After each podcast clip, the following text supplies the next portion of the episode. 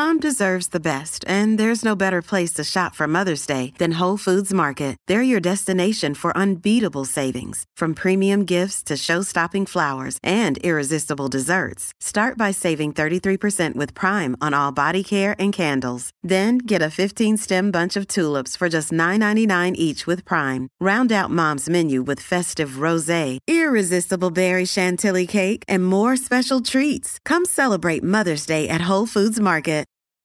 This episode is brought to you by Reese's Peanut Butter Cups.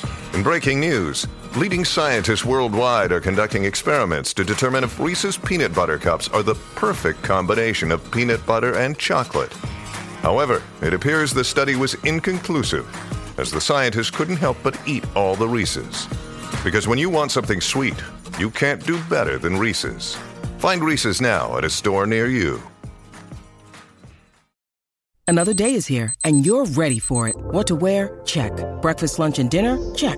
Planning for what's next and how to save for it? That's where Bank of America can help. For your financial to-dos, Bank of America has experts ready to help get you closer to your goals. Get started at one of our local financial centers or 24-7 in our mobile banking app. Find a location near you at bankofamerica.com slash talk to us. What would you like the power to do? Mobile banking requires downloading the app and is only available for select devices. Message and data rates may apply. Bank of America and a member FDIC. Today on Basic, Padma Lakshmi, host of Bravo's Top Chef and Taste the Nation. I always loved to cook, but I didn't know it was a profession that I could have. You know, I've always been hanging out in the kitchen with the women in my family. I love to cook, cooked a lot in college for my roommates, uh, cooked a lot in high school for my mom. If you had told me, even at 25, that I would have career in food, I wouldn't have believed you. I mean, I was a financial aid student and I never had a lot of money in college. And when I did get a little bit of money, I would splurge on a cookbook. Hello, everyone, and welcome to Basic, the official podcast of the unofficial history of cable television. I'm Doug Herzog, a former TV executive, and I can't cook, but I do love to eat. And I'm Jen Chaney, TV critic at Vulture and New York Magazine.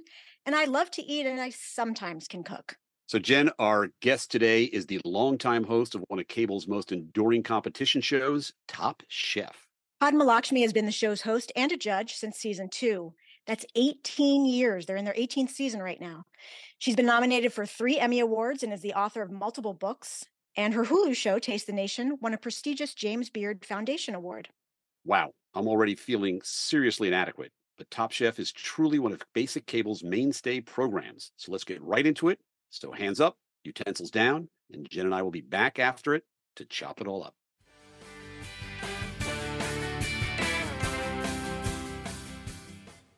So we are so excited to welcome Padma Lakshmi to the Basic Podcast. Thank you so much for joining us. Thank you for having me. And uh, we always start our our episodes by asking our guests the same question, which is, do you remember the first time that you saw cable television? I'm sure it was HBO. Yeah. I'm, I probably saw a fight or something in high school. like a boxing match, you mean? Yes, yes, that's a boxing match. That's that's what I remember. I mean, I don't think my mother didn't, but well, not even in high school because my mother would not get cable until I went to college. She Mm. wanted me to study and not have t- too much TV to watch, so I just watched bad TV. So you moved to India um, from India when you were very, very young. Um, I Mhm. think only around four years old. yeah. What were your first impressions of American food when you got here? And do you even do you even remember like noticing a difference at that age? I remember being warned by my grandfather to be really careful of, you know, what I was eating. I was a vegetarian until I was a teenager. I remember being very suspicious of a lot of foods. So I remember hot dog stands, and my mother and I would have hot dogs without the meat, just all the fixins. it's pretty good. I made Jimmy Fallon eat one last week. Yeah, I saw that. He didn't want to take more than one bite, but He did not. it's that bad. It's just not very gratifying because it's just fluff, bread, fluffy bread and condiments. But I think that was the first thing. But I mean, when I first kind of, if you're talking about like basic cable, like modern basic cable, I will, will say the first thing I probably watched on cable was The Actors Studio, which is a show that I really loved. Oh, wow. One of the greats. Yeah, inside the actor studio. Thank you for recognizing exactly what basic cable is, because despite the title of the show, I would say more than half our guests who made their career in cable can't tell you the difference between you know, HBO and basic cable. Right. th- thank you, we appreciate that. My pleasure. Well, to that point, you know, when you went to college, you studied, I believe, theater arts and, and English literature and, and American, yeah. American literature, excuse me. Mhm. Uh, and you, I think your main goal was to be an actor, right? Is that what you were planning to do for a career? Yeah, yeah, and I, you know, I did act a little bit um, here and there. I acted in projects in Europe, mostly in Italy, and then I acted in some projects here. And then, you know, the cooking thing kind of just took off. Every now and then, I'll get a script for some from someone, you know, who wants me in something, but it always conflicts with my filming schedule. So I Mhm. haven't really been in anything in about 15 years. Mm. Do you miss it? I do miss it. I mean, it's a different muscle. Um, some of it's the same, but you know, I- I just miss being in a character rather than just being there. Both have Mhm. its pluses and minuses, I would say. Yeah. And acting led to somehow modeling at some point. So you really were spending time in front of cameras pretty much early on.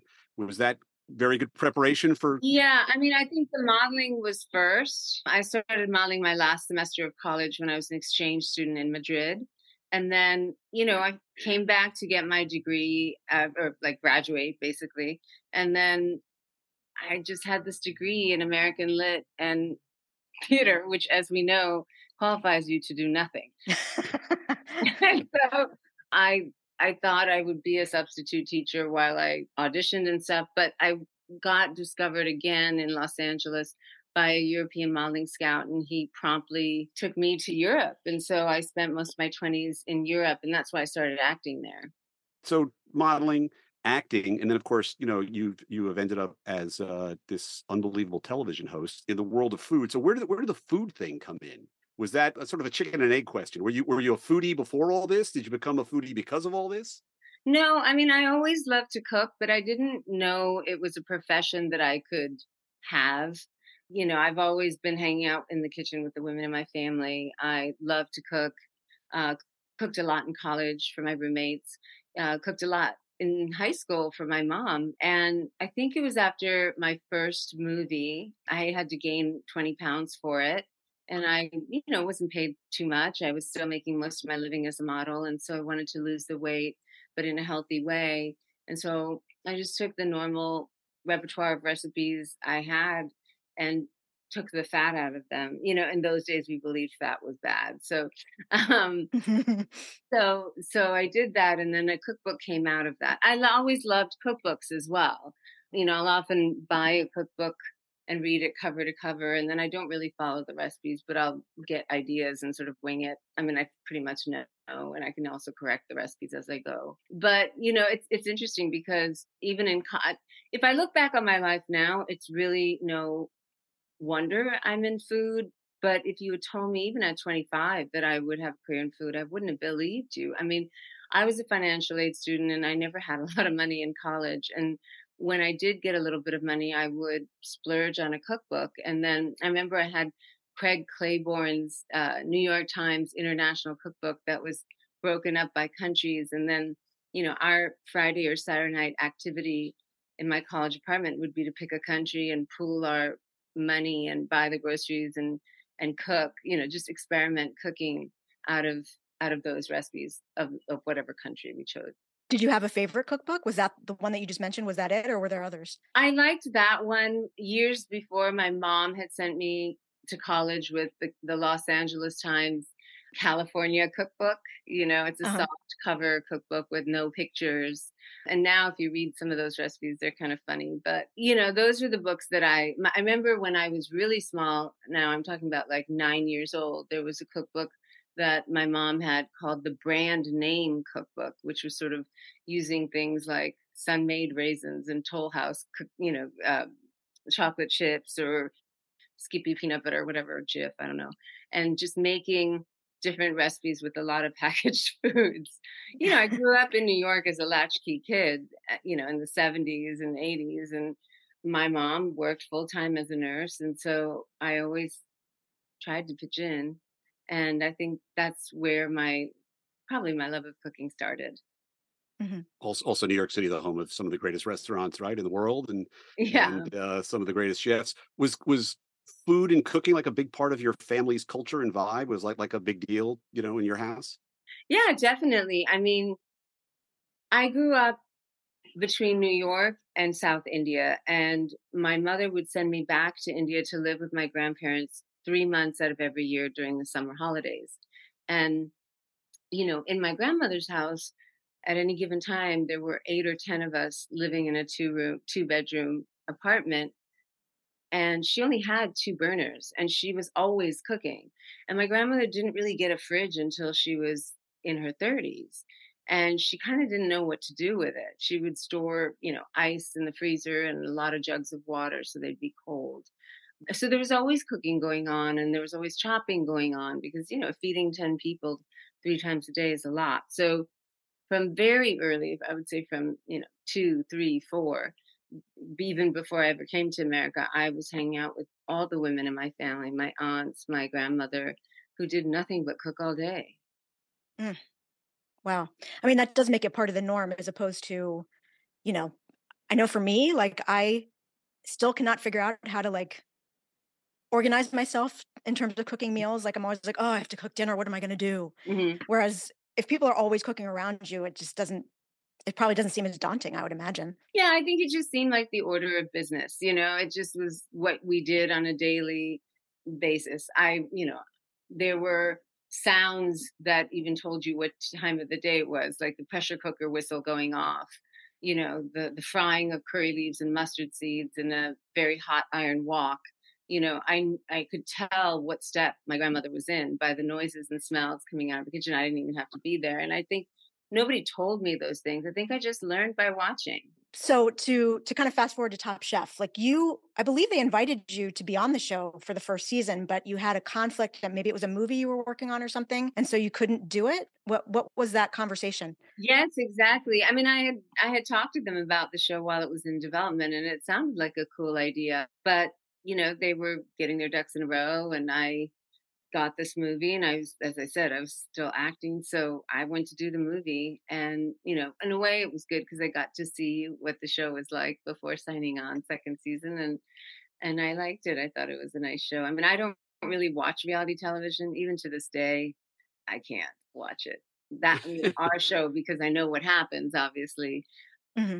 but also any show like I don't watch any reality television except for maybe RuPaul's Drag Race or Lizzo's show, but I watch those with my daughter, you know. Right. Mm-hmm. Do you watch other cooking shows ever? Really? No. No. Okay. no, because uh, I mean, I used to love watching Julia Child when I was little because that's all we had. We had PBS. Uh, mm-hmm. above, my mom wouldn't spring for the cable, or I would watch Graham Kerr you know um, the galloping gourmet. Yes exactly and so i would watch them but the modern day shows and i used to watch the food network before i was on it.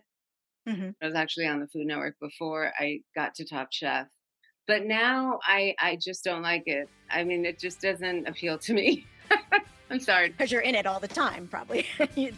I know how the sausage is made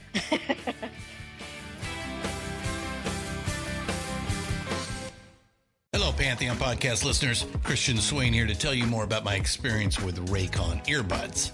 Our family now has three pairs of Raycon earbuds around the house, and my wife just grabbed a pair of the Headphone Pros to replace some headphones from a company that was double the price. And yes, she loves them. Now, if you haven't pulled the trigger on a pair of Raycons, or even if you have, but you're in the market for another pair because they're just that good, well, now is the time to check them out because they just launched their upgraded model of the best selling everyday earbuds. With Raycon's upgraded everyday earbuds, now you also get active noise cancellation, ergonomic design, and multi point connectivity that lets you pair with two devices at once. New quick charge function, three customizable sound styles, plus awareness mode. Available in a variety of vibrant new colors to complement any and all skin tones. I even have a pair of earbuds in a cool green color. I have tried just about every earbud known to humankind, and these Raycons are fantastic. Seriously, if you've been wanting to check out Raycons, there truly is no better time. You're going to ask yourself why you didn't check them out sooner, and Raycon offers a 30-day happiness guarantee. So, what are you waiting for? Go to buyraycon.com slash Pantheon today to get 20% off your Raycon order, plus free shipping. That's right, you'll get 20% off and free shipping at buyraycon.com slash Pantheon. Buyraycon.com slash Pantheon.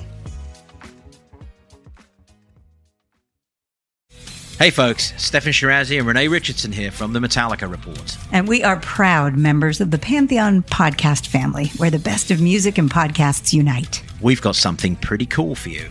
We're giving away an exclusive Metallica merch package worth over $250. That's a whole lot of scary guys, skulls, M72, and other sought after Metallica swag. And we've made it easy for you to win. Follow and share the Metallica Report, and you're in the game. Go to pantheonpodcast.com slash Metallica, enter your email, and hit that button to be entered to win. And just like that, you're eligible for our monthly exclusive Metallica merch package. And guess what, rockers? You can enter every month. So just do it. And while we love our global brothers and sisters, the lawyers won't let us ship outside the U.S.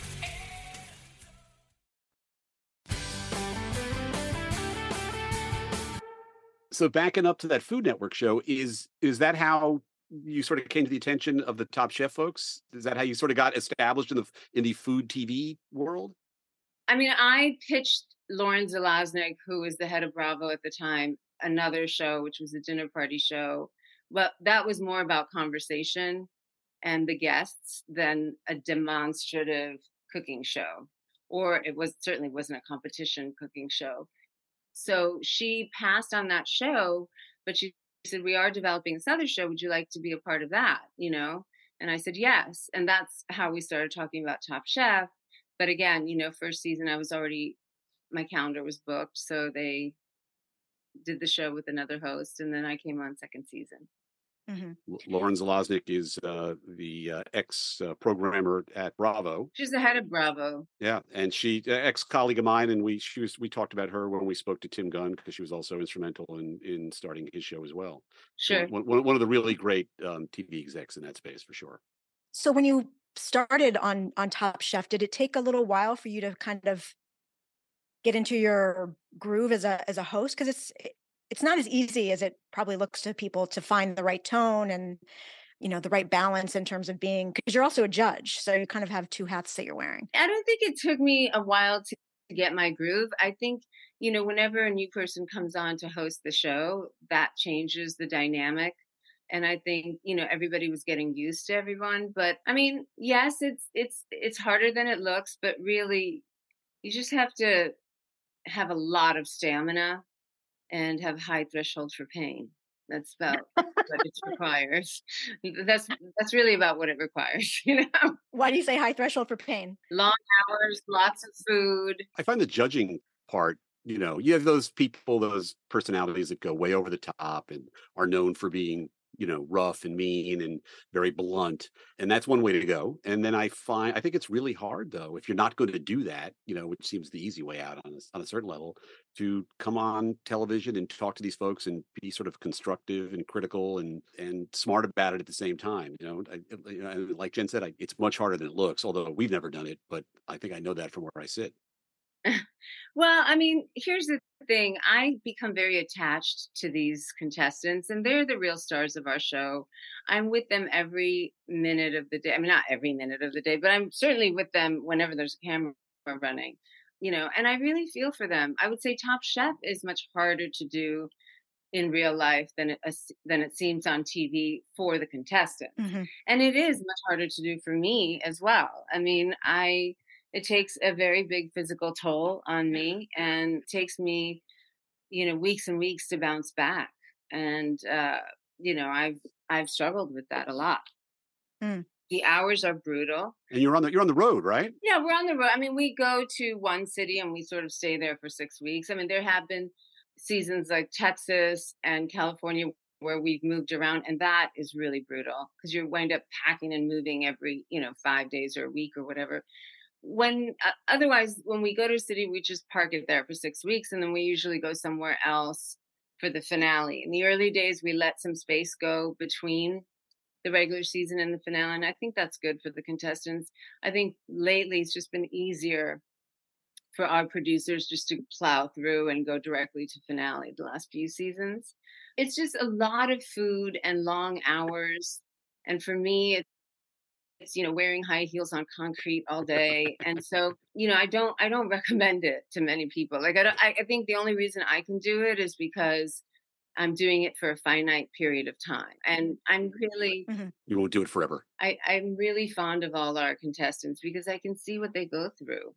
And I try to be very constructive in my criticism. I try, you know, after a while, you get to know their food. And so I try to tell them how I think it would be better, or, you know, what was the good thing that they did. Like, or remember what you did last week? Why didn't you do that here?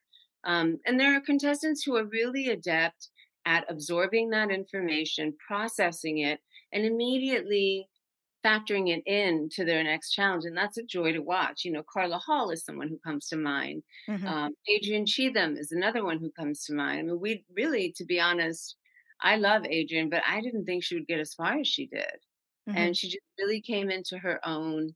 And and that's so fun to watch. And I'm always rooting for them. And it's so beautiful for me standing in the kitchen to see their growth like that. Mhm. I get very emotionally attached. Yeah, yeah. Well, so do the viewers, as you know.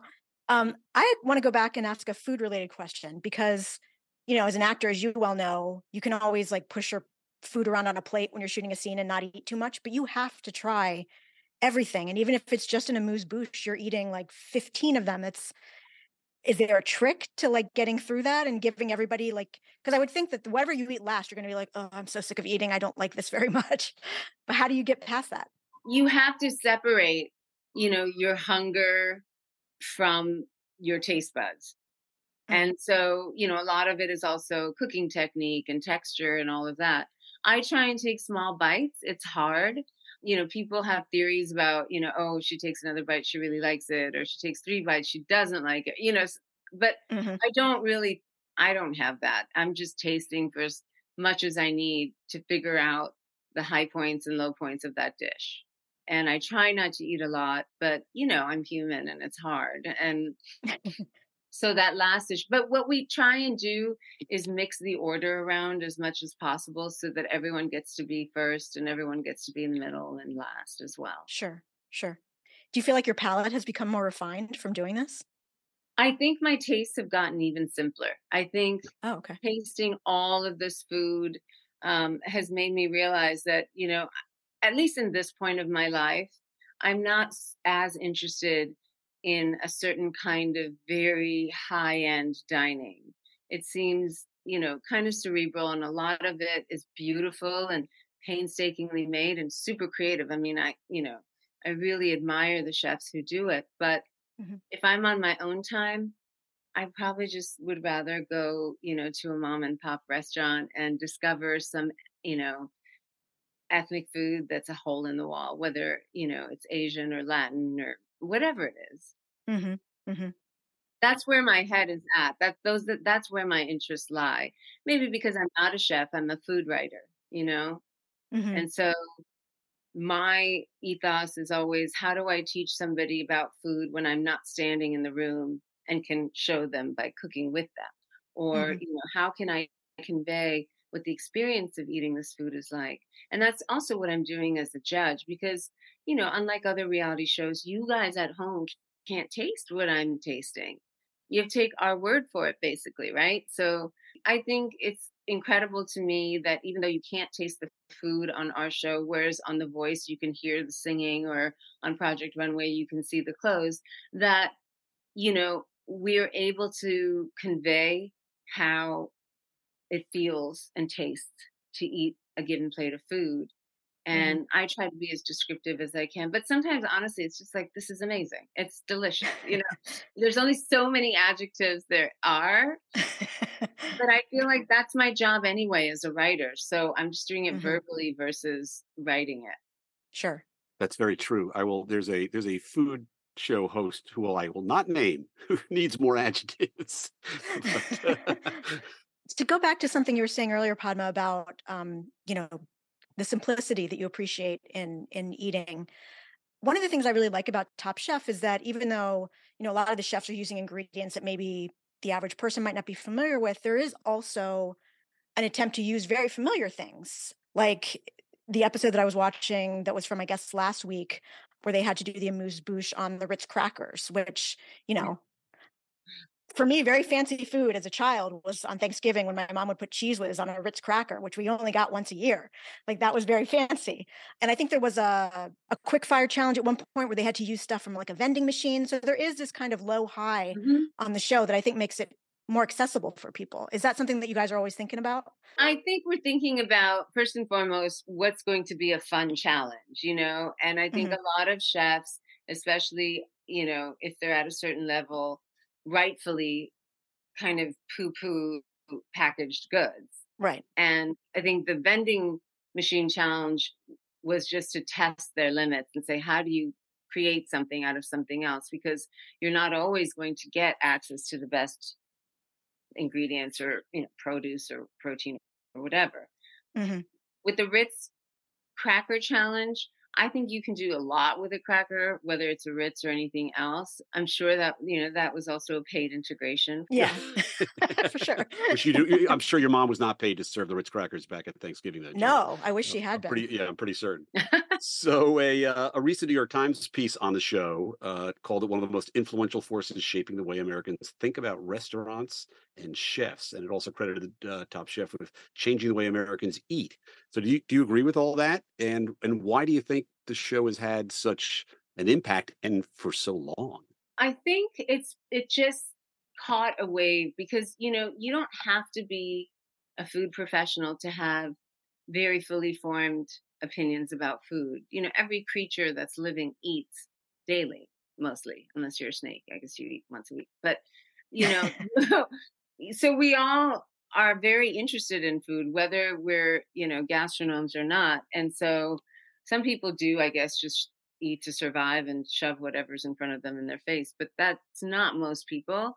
And so I think that's why it caught a wave. I mean, when I was young, even when I was in college, I didn't know what an amuse bouche is. Right. Mm-hmm. Um, mm-hmm. Was I didn't know what that I didn't know what an amuse bouche was, but you know, I will stand on the corner and try to get a taxi, and and teenagers or tweens come up to me and they'll say, you know, like, oh, we had a sleepover party at my house, and at our slumber party, we had an amuse bouche contest, or we had our own quickfire. And so I think it's also one of the few things that you can watch with every member of your family. I know a lot of families will watch it together, and after the kids leave for college, they'll still call their parents and watch it. Mm-hmm and so you know i think i think that's part of the appeal i think over the years because you hear us being so analyzing about every bite we take you know just deconstructing it and again we're doing that because you can't taste it at home it's slowly worked its way into how people think about food and then they wind up doing it because they hear it every week or you know however you watch it if you binge it you know they hear us doing it and so i think just by listening to us over so many seasons they do it too you know? Right right. But i also think the context in which you present the information is it does for lack of a better word it doesn't feel like food snobbish so that i could be like oh yeah maybe i'll try to do something like this. I mean have you ever gotten an idea for a recipe from one of the chefs on the show not really. I mean, because that kind of restaurant food is just different than my food. Mm-hmm. You know, my my food is home cooking. It you know whether that's Thai or Indian or Mexican or Moroccan. Mm-hmm.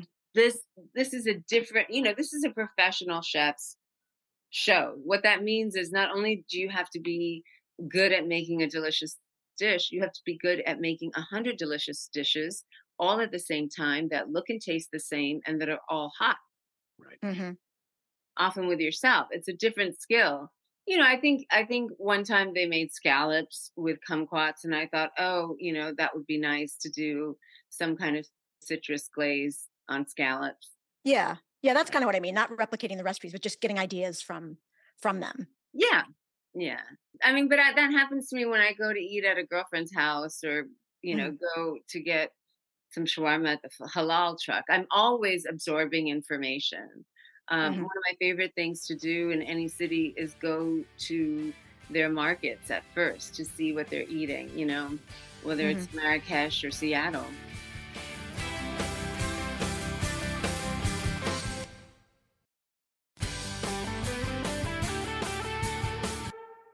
Well, before we get to um, Taste the Nation, just tell us a little bit about what we can expect uh, in the upcoming season 20, right? As Jen just said?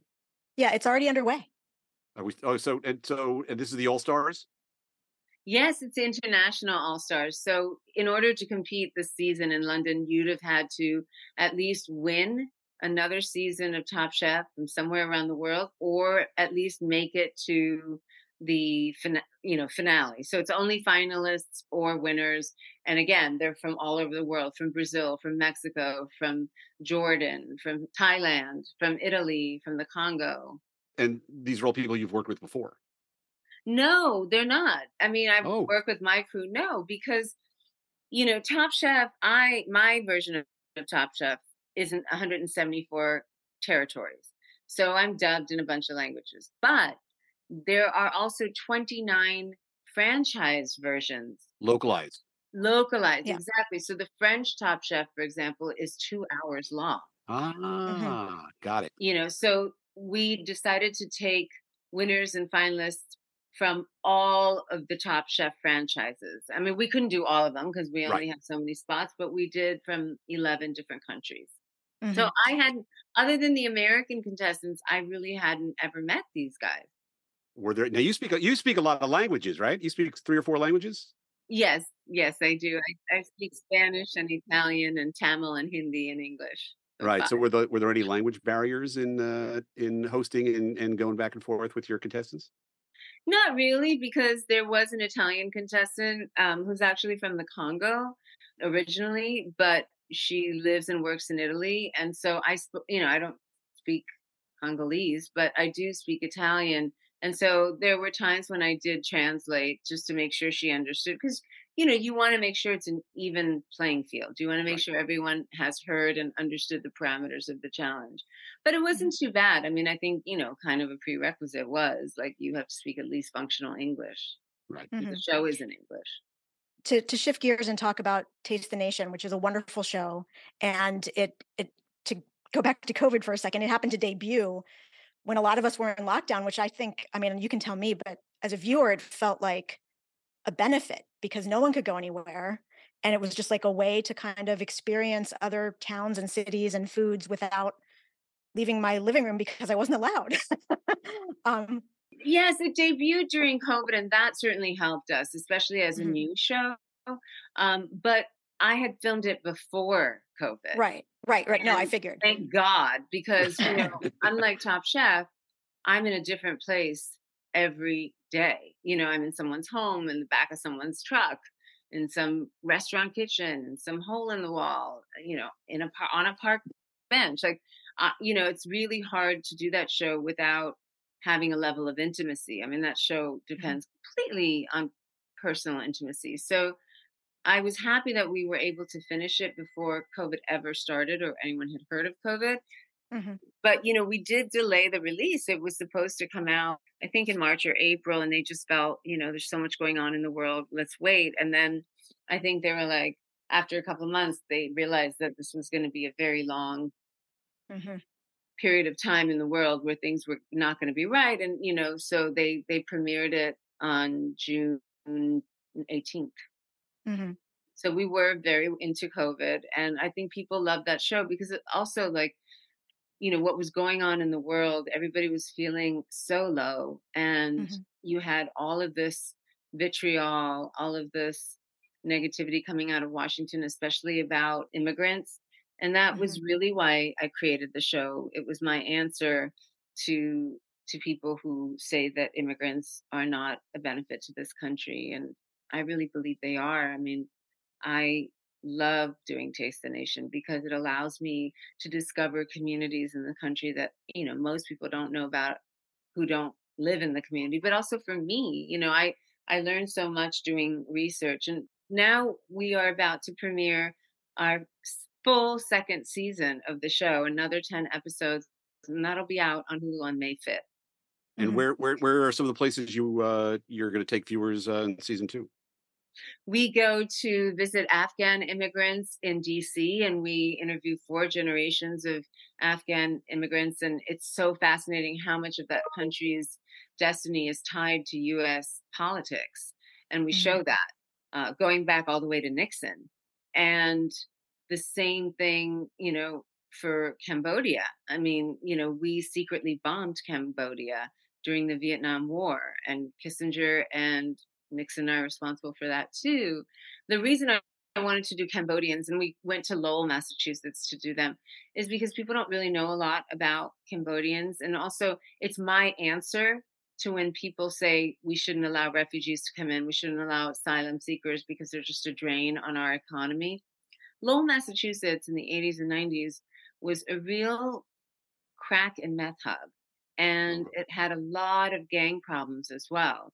And businesses just left. And there were, you know, even on the main streets, there were boarded up storefronts and nobody wanted to live there. So the rents were so cheap that, you know, Cambodians who came here who didn't have, in many cases, anything but the clothes on their back. They couldn't speak English. They didn't have, you know, professional skill, like a specialized skill or, or you know, or a college degree or anything like that. They moved in and they managed to revitalize the whole economy. Mm-hmm. And so much so that one out of every four Lowellians is Cambodian. And they've mm. completely mm. rejuvenated the small New England town that we think of as so, you know, waspy and everything. But you know they've they've brought the energy back they even cleaned up the river because it's a river culture wow. and they love to fish and they wanted to be able to fish and and so that that's a way for me to show rather than tell it's a great story yeah what my opinion is so when you're deciding where to go for for taste the nation do you start with for example i want to tell stories about cambodian refugees what's a good place for that or do you start with we want to go to massachusetts is there a story of that nature in that state? Like, how do you decide where to go and what to cover? It can be both. We try to think about all 10 communities that we're interested in. And so we try to have a balance, not only geographically of covering the country, but also, you know, do we have too many Asian communities and not enough Latin communities? Do we have, you know, so there are a lot of things. I kind of wanted to have always an indigenous story because we also tend to just brush indigenous people with one brush whereas mm-hmm.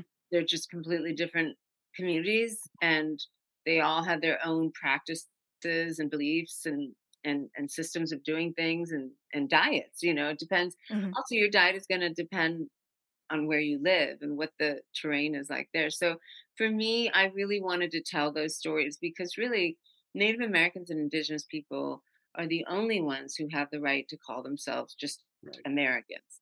Everybody mm-hmm. else, even if your forefathers and mothers came over on the Mayflowers, Uh, you know, on the Mayflower ship, you are also something. You are Euro American. You are Afro American. But you know, so I always try and say Euro American. I don't say white people anymore. In terms of the longevity of both of these shows, actually, like it feel technically, it feels like both Top Chef and Taste the Nation could go on indefinitely if they wanted to. What are your thoughts on, on both those things? Uh, Taste the Nation, obviously, still much younger. So, uh... yes, yes. Well, I mean, I have a lot more control over Taste the Nation. It's, you know, it's my baby. Um, I write it, I produce it with my producing partner, I host it. You know, I have a lot of producers who yeah. do a great job and, and really help me.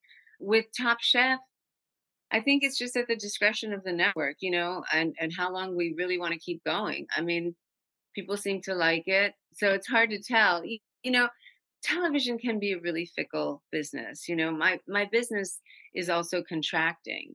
So mm-hmm. cable is not getting the numbers that it used to because everybody's watching streaming, and that is a fact of life.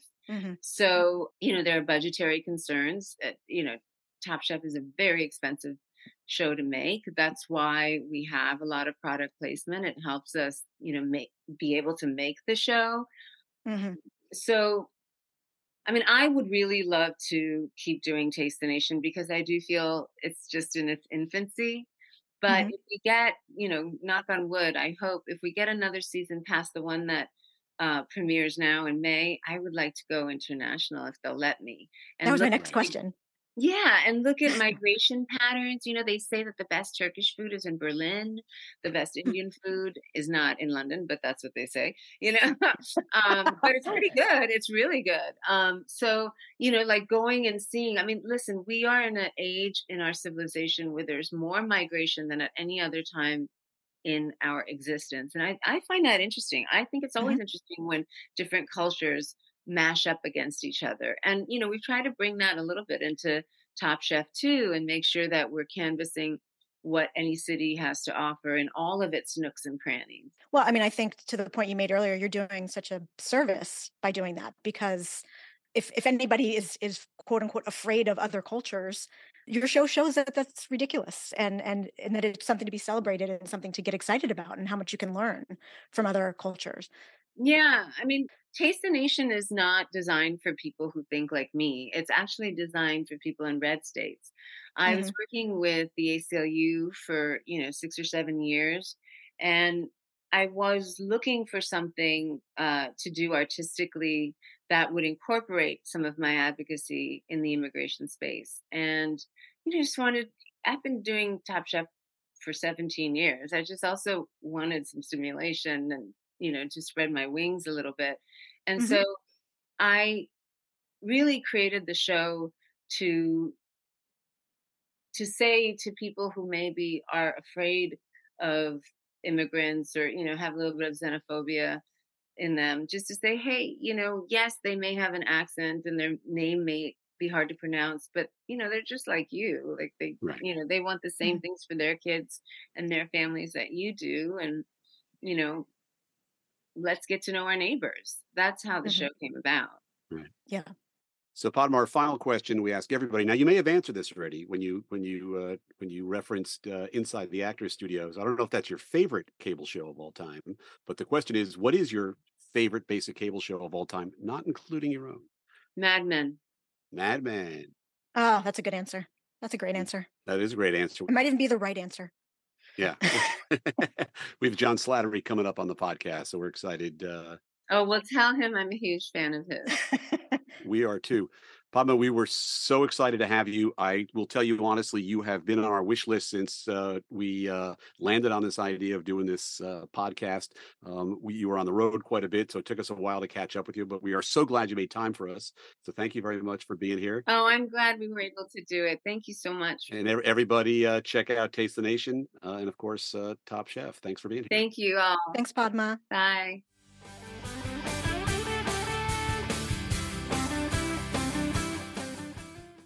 So I really enjoyed that conversation with Padma Lakshmi, Doug. And one of the things that I really enjoyed that she touched on a little bit is just the way that a show like Top Chef or really any kind of food oriented show can be a way that you learn about all kinds of other things. It can provide comfort. Like I, I said about Taste the Nation, like watching that during COVID was a way. I mean, any show was an escape, but it was literally an escape because I got to go to other cities. I was learning things about our culture that I didn't know. And it just, I don't know, there's something really special about those kinds of shows, I think, for that experience.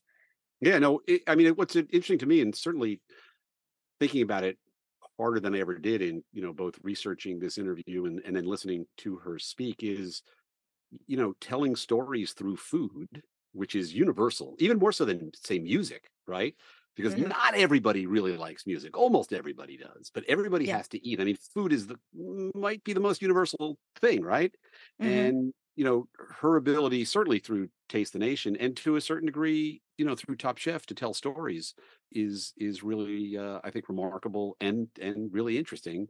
And um, it's something that you know, and she talked about watching people like Graham Kerr and Julia Child that that wasn't people's relationship with food back then. It's very different now. Right, right. And that's partly because of Top Chef and then also the pro- proliferation of shows like it because of how successful it was. But I also appreciate what she said about, you know, families watching together. Right. I have not yet persuaded my son to watch Top Chef, but he watches the opposite of Top Chef, which is Nailed It. um, which we all used to watch together. I don't know if you've ever watched Nailed It. What's what's Nailed It? It's on um, Netflix, and it's a show where no one knows how to cook like they think they can bake, but they don't really. And they get these, they're like, okay, make cupcakes that look like this. And then they reveal it and it's like a melted, weird looking thing that doesn't look anything like the picture. And it's funny. Um, Nicole Byers is uh, the host of it. So it's a lot of little kids like it because it is that funny thing of seeing this ludicrous looking right. cake that doesn't look the way it's supposed to but it's also kind of fun because the, the, people you know they are like home bakers. They're people that are kind of like trying to do things just for their family and so it's just like a fun much less pressurized situation than what you see on Top Chef. But I just like that whole kind of spectrum to have something like that and then something like Top Chef where these people clearly very much know what they're doing. Well, it's it's it's it's incredible. You know, I mean, I look at my own family, you know, my daughter would watch cooking shows with my wife, but even my sons, like going back to high school, when they were in high school, they got into Guy Fieri and that goofy stuff. But you know, that went on to give them an interest. They they love food. They're they're into food.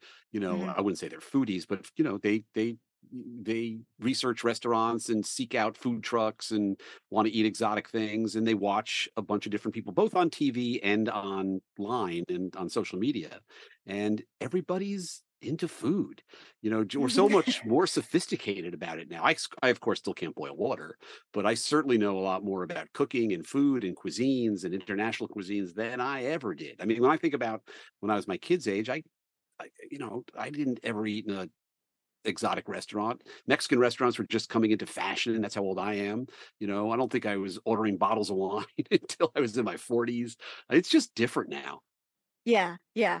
And it is, like you were saying, food is such a conduit for other things. Like, this is not cable. This is not even streaming. It's a technically a web series. But have you ever watched Hot Ones? Because I love Hot oh, Ones. Oh yeah, yeah, yeah, yeah, yeah. And that that's, I mean, it is about the chicken wings and the spiciness, but it's also like just a way to kind of bring somebody into a conversation. I think the interviews on that show are actually pretty great.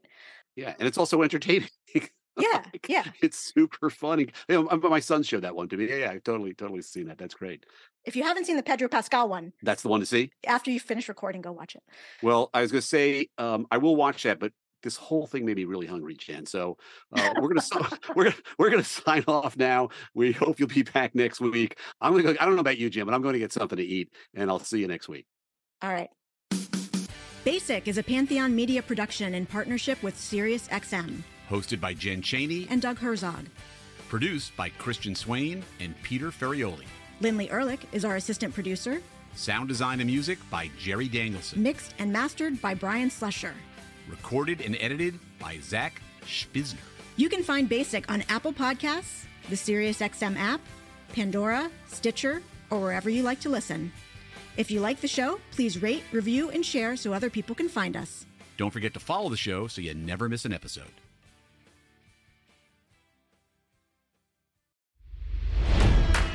It's NFL draft season, and that means it's time to start thinking about fantasy football. FantasyPoints.com features industry leading experts and prognosticators using proprietary hand charted data to help you score more fantasy points. FantasyPoints.com is the place to go for whatever kind of fantasy football you play. Whether you play fantasy football, daily fantasy sports, or do a little bit of everything, Fantasy Points has the meticulously researched content to guide you to victory. And why wait for the fall? Fantasy Points also covers the new spring football league, the UFL. Join the guru, John Hansen, Scott Barrett, Joe Dolan, and other massive names in the fantasy football universe with an exclusive offer. Use code Pantheon for 15% off any fantasy points package, including the all in package, with access to every article, tool, and data nugget that Fantasy Points has to offer. That's fantasypoints.com and code Pantheon for 15% off at Fantasy Points. Fantasypoints.com. Code Pantheon. Score more fantasy points.